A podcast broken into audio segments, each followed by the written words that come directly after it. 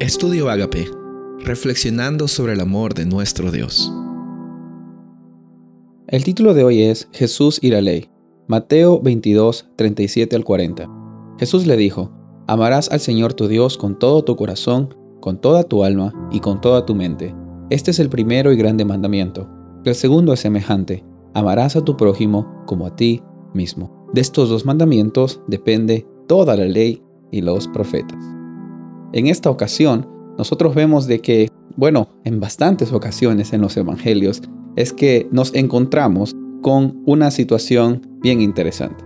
Los fariseos, los saduceos, diferentes grupos religiosos, eh, tenían bastantes diferencias los unos con los otros, pero si había algo que ellos tenían en común, era querían de alguna forma hacer caer a Jesús.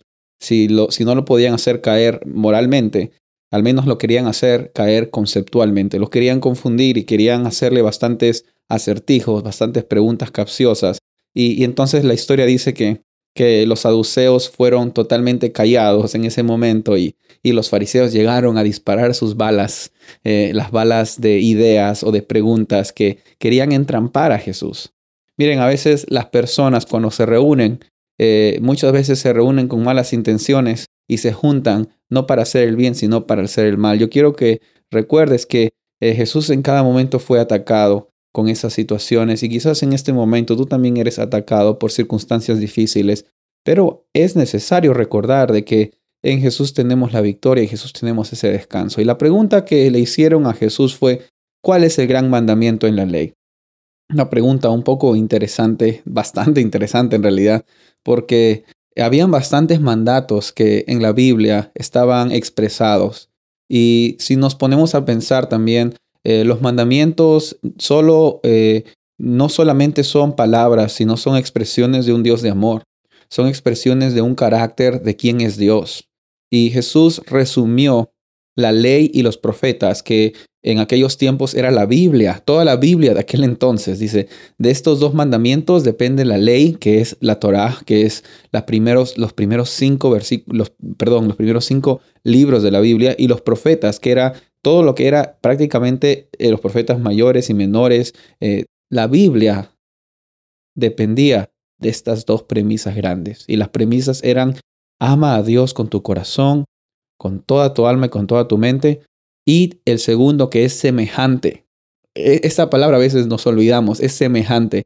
Amar a Dios es tan importante, pero también amar al prójimo es igual de importante, es semejante de importante. Muchas veces hay personas que dicen, no, yo tengo mi relación con Dios y, y no importa lo que los demás digan, no importa lo que la gente piense, yo y Dios con, con él, nosotros nos arreglamos, pero eh, eh, en la Biblia Jesús pone el resumen del carácter de la ley en una relación más que una situación de conocimiento de la ley. Porque la ley no solo se conoce, la ley se vive. La ley no solamente se sigue, con la ley se relaciona uno y entiende el propósito de la ley. Y cuando hablamos de la ley de Dios, también entendemos y vemos realmente un pequeño, un, pequeño vistazo de lo que realmente nuestro Dios es.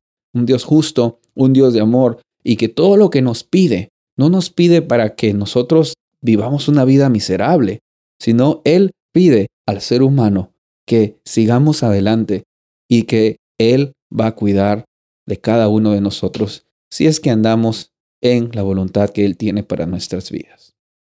Entonces el llamado para hoy es recordar de que Jesús resumió la ley, el mandamiento más importante, que no, lo, no cambió los diez mandamientos, sino resumió la esencia del carácter de Dios expresado en los diez mandamientos en una situación de relación con Dios y relación con los semejantes.